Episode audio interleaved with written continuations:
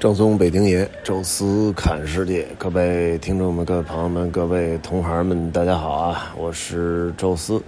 呃，这一期呢，还是延续我们之前的，一直向南方开。呃，上一期呢，其实就已经聊到了莫干山的这个民宿。呃，处理完感觉还不错，精神气爽啊，感觉呃还挺好。一拉开窗帘啊，一片竹林环绕啊，其实这个还是有这个有这个格调出来了。呃，之前那天晚上呢，其实折腾到很晚啊，是去看那个萤火虫的森林啊。这个好像在莫干山出来没多久啊，它实际上是莫干山的一个民宿，叫云起居。呃，云起啊，这俩字儿居呢是一个王字旁啊，加上居住的居，啊，这么一个民宿，他自己定的这么一个小景点，啊，实际上呢就是一片草丛加树林，啊，可能也不大吧，我觉得可能一亩地这样，啊，真的不算太大，呃，做了一个步道，有荧光，啊，然后里面呢有很多的萤火虫。呃，应该就是夏天这一季吧，因为萤火虫好像就能活一个夏天，到秋天的时候基本就都去世了哈，直到第二天这虫卵啊什么的才又重新出来，呃，但是确实要养这么一个一堆萤火虫也有点费劲，所以它做成了一个还不算便宜的小景点儿哈，这个小景点呢，反正就是在网上也能买票啊，现场应该也可以买。呃，门票是一百五十多块吧，呃，目测我们那天晚上大概进了得有个两百多人，所以可见这个收入其实还不错。呃，他那个自己那个民宿呢挺贵的啊，大概是一千四、一千五啊，就是平日价。呃，都是一个一个圆圆的那种像蘑菇一样的小房子。呃，其中有一个福利啊，就是可以，就是它这个萤火虫专门有那么一个区域，是只给自己住他们这个民宿的人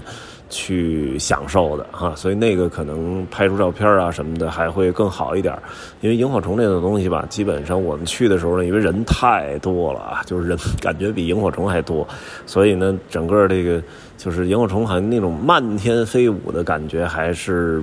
不够啊，都是在草丛那里边啊，就是上下翻飞，偶尔有一只飞出来了，倒是不太怕人啊，就是你手一张开就落你手上，你能很清晰的看到那萤火虫一节一节发光的那个。那个状态好像它是喷出一种什么东西跟氧气结合吧，就产生了这种光亮啊，确实还是挺神奇。小时候还时常能在家附近能看到，后来就彻底没有了啊。这小朋友也是头一次见啊，特别高兴啊。我觉得这这个还算是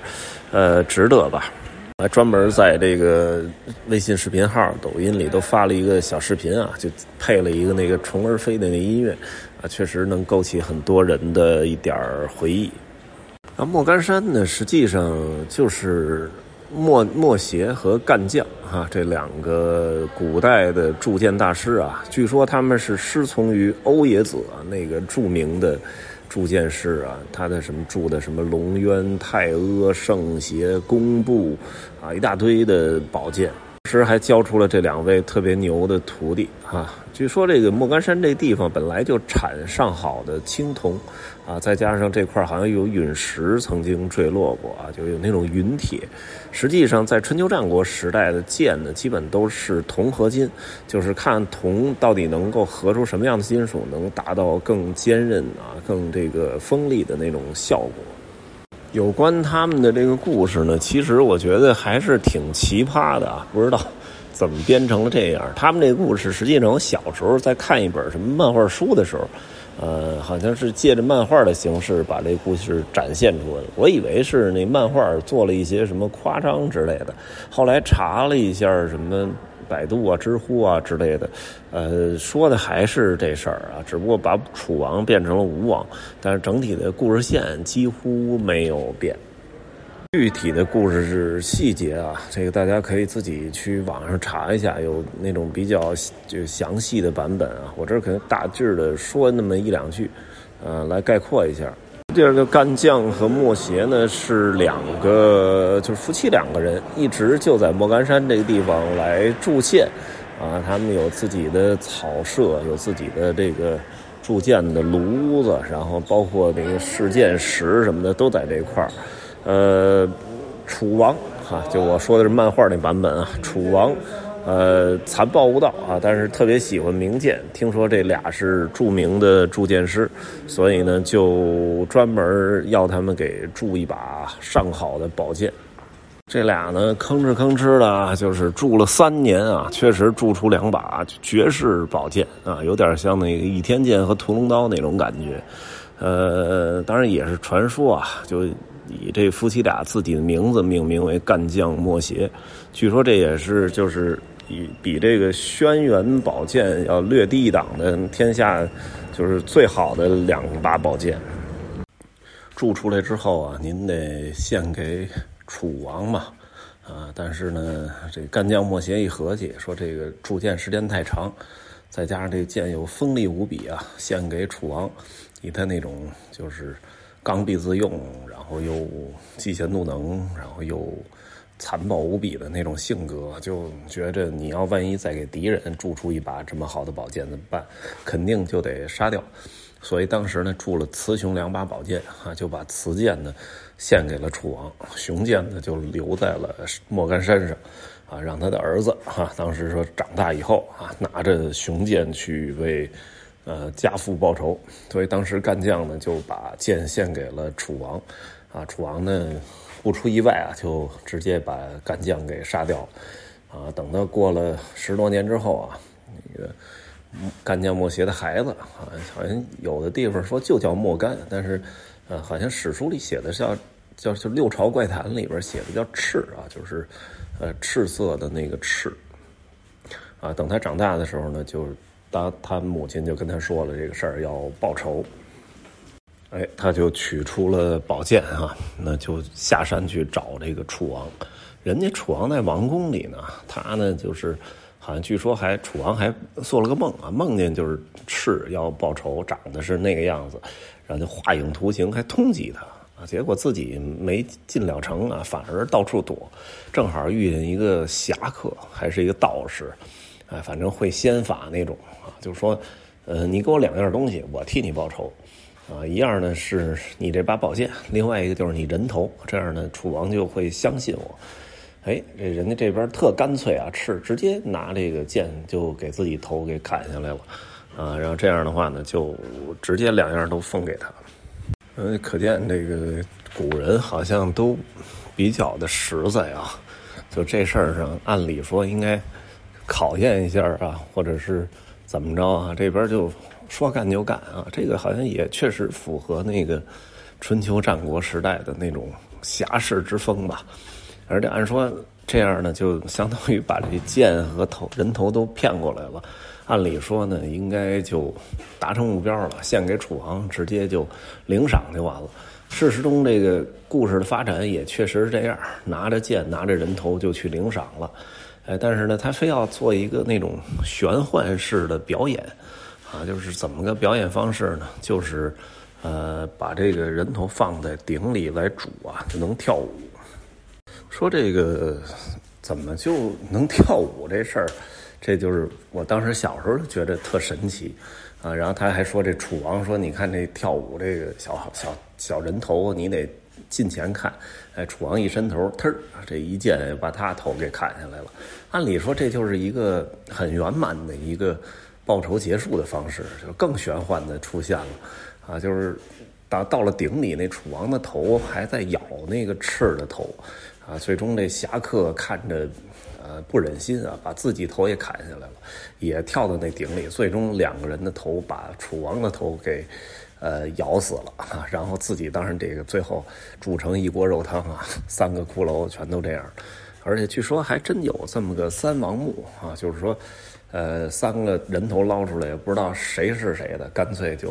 呃，合并葬在一起，就变成了三王墓啊。这三王墓据说还真有这么个地儿。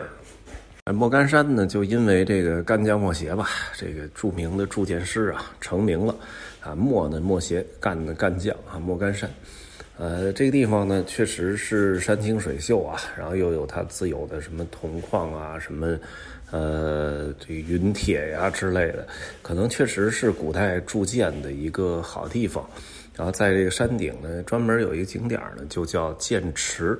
啊，那个地方就据说就是干将莫邪铸剑的地方，然后旁边还有磨刀石啊，什么试剑石啊之类的。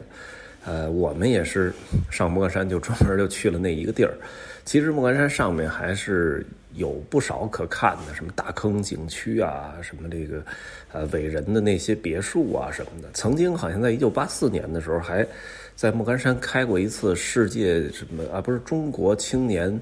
呃经济论坛吧？就那种呃最早的那种论坛性质的大会啊，据说是推出了一大票的中国的中青年的。呃，经济学家啊，在那上面发言啊，留下了很多很有价值的那种啊，给国家的经济改革的一些政策啊，也是著名的那个莫干山会议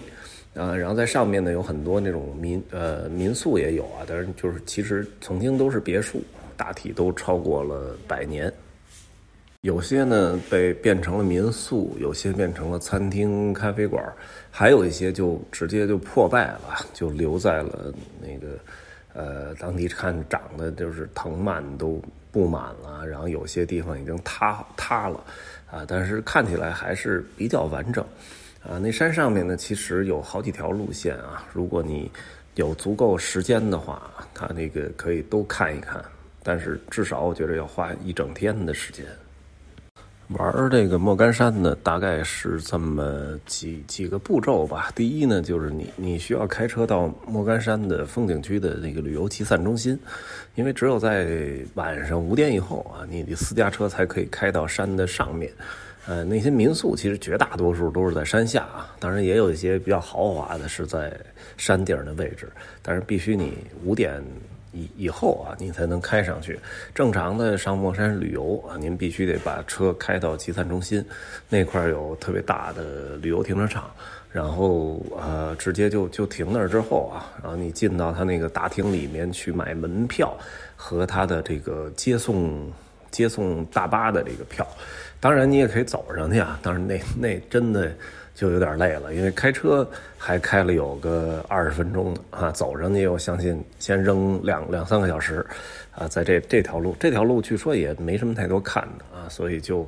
呃，不建议大家走上去。据说还有一个国际登山道啊，那个好像说早晨起来走上去还不要钱呢啊，但是那就不推荐那种普通的旅游的游客了，呃，然后呢，上到山顶之后呢，那个地方好像叫。呃，叫什么什么什么阴阴山街，然后在那个地方就算是一个大车转小车的那么一个点吧，因为在山顶上还有一个环形的一个呃游览车，那那个游览车呢就是随上随下，那些点儿呢都可以走，但是呢那那个游览车只是给你拉到那个点儿附近的一个可以停车的地儿。或者是上往上山上走，或者是往山下走，您还得自己走台阶儿啊，所以这相当于是一个景区的接驳车，再加上山顶的环形游览车，再加上你自己去走。我们呢，就是对莫干山实际上没有那么大的这种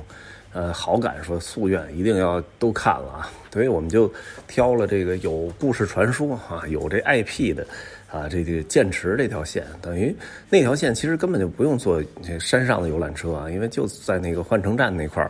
呃，走下去很近啊，就到了。但是往下走啊，它不是往上走，它是往那个其实是往山下那方向走，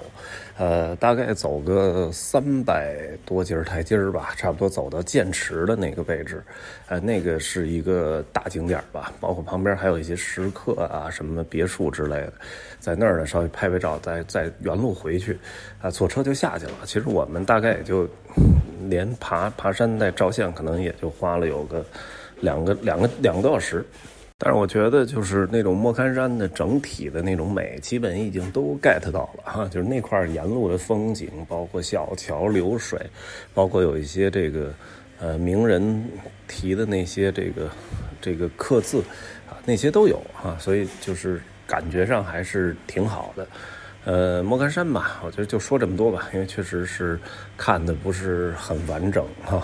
呃，大家，但是基本上玩的方法，大家基本听完还是能大致有个印象哈。那还是